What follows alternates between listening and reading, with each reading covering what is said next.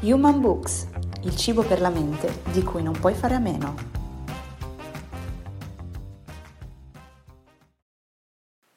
Il libro di cui vi voglio parlare oggi si intitola Quiet ed è stato scritto da Susan Kane, un noto avvocato americano, consulente legale in ambito multinazionale. Questo è un libro sulla leadership, come ne esistono tanti.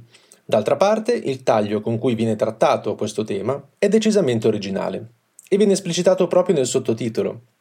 Il potere degli introversi in un mondo che non sa smettere di parlare. Questo libro apre con un episodio ormai legato al passato, il cui senso tuttavia resta ancora molto molto attuale.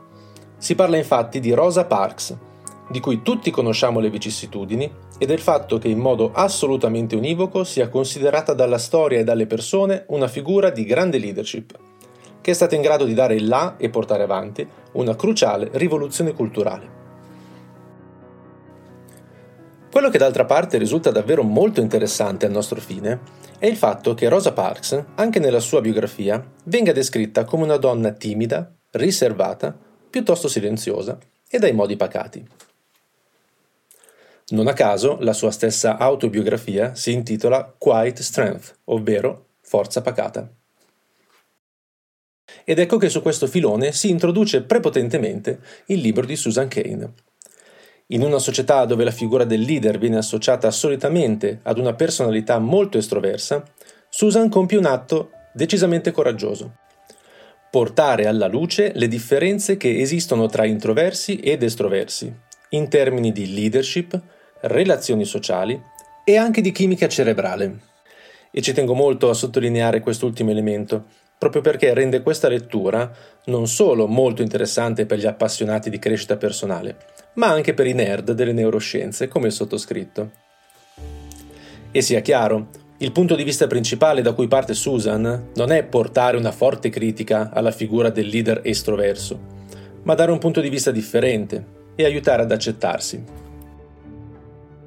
L'approfondimento sulla leadership, che viene trattato in questo libro, si snoda in quattro capitoli. Nel primo capitolo si fa riferimento all'ideale dell'estroversione. Partendo da alcuni esempi di vita personale e professionale, Susan approfondisce questo tema per portare alla luce quelli che possono essere punti di forza e aree di miglioramento sia dell'introversione che dell'estroversione.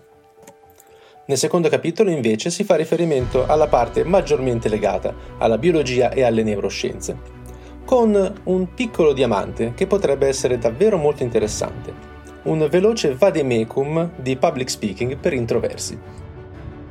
Nel terzo capitolo, invece, l'obiettivo è quello di approfondire il concetto di estroversione ed introversione all'interno delle varie culture, per poi arrivare al capitolo conclusivo, in cui si parla della persona, degli aspetti lavorativi e anche degli aspetti sentimentali.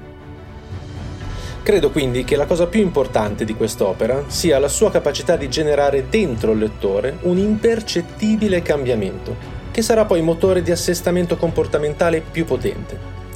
Ci aiuta quindi a guardare con orgoglio a quello che siamo e a quello che forse fino a ieri abbiamo considerato quasi un difetto. Vi lascio quindi con una frase della stessa autrice che riassume bene il senso della sua opera. Il segreto della vita, dice Susan, è mettersi nella giusta luce. Per qualcuno sarà quella dei riflettori di Broadway, per altri quella di una lampada da tavolo.